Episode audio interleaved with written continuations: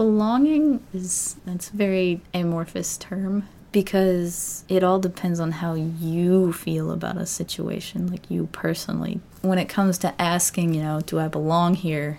You're more asking yourself, have I associated with people? Have I spoken to them, interacted with them, gotten to know them, listened to them? At the end of the day, if you can say, well, yeah, I've integrated this person and talking to them in my life, then yeah, I could say, yeah, I feel like I belong.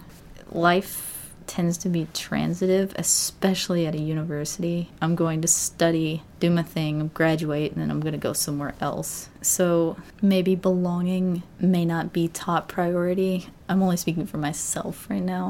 I know, because a lot of people really want to belong to the university. They want to be able to come back, continue to be involved in it. But that really depends on all the connections you build, because belonging is something you have to work at, because if you don't belong with a certain group, they're not going to go out of their way to make you belong. You have to go say, okay, I'm done with them. You've got to be able to adapt and be willing to let things go. I mean, if one thing's not working, there's a different group somewhere.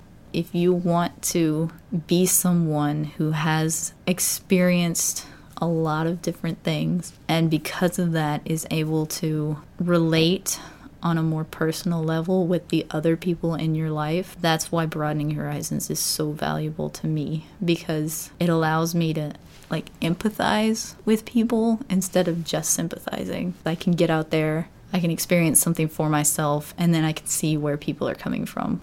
Sympathy is more like an intellectual understanding. Like, oh, that's nice, you have this problem. I understand your problem, but I don't really feel it personally. Whereas empathy, you feel how the person feels. Like, someone's having a problem and you can internalize it, know exactly how they're feeling about the problem, and then kind of relate to that in order to figure out how to deal with it.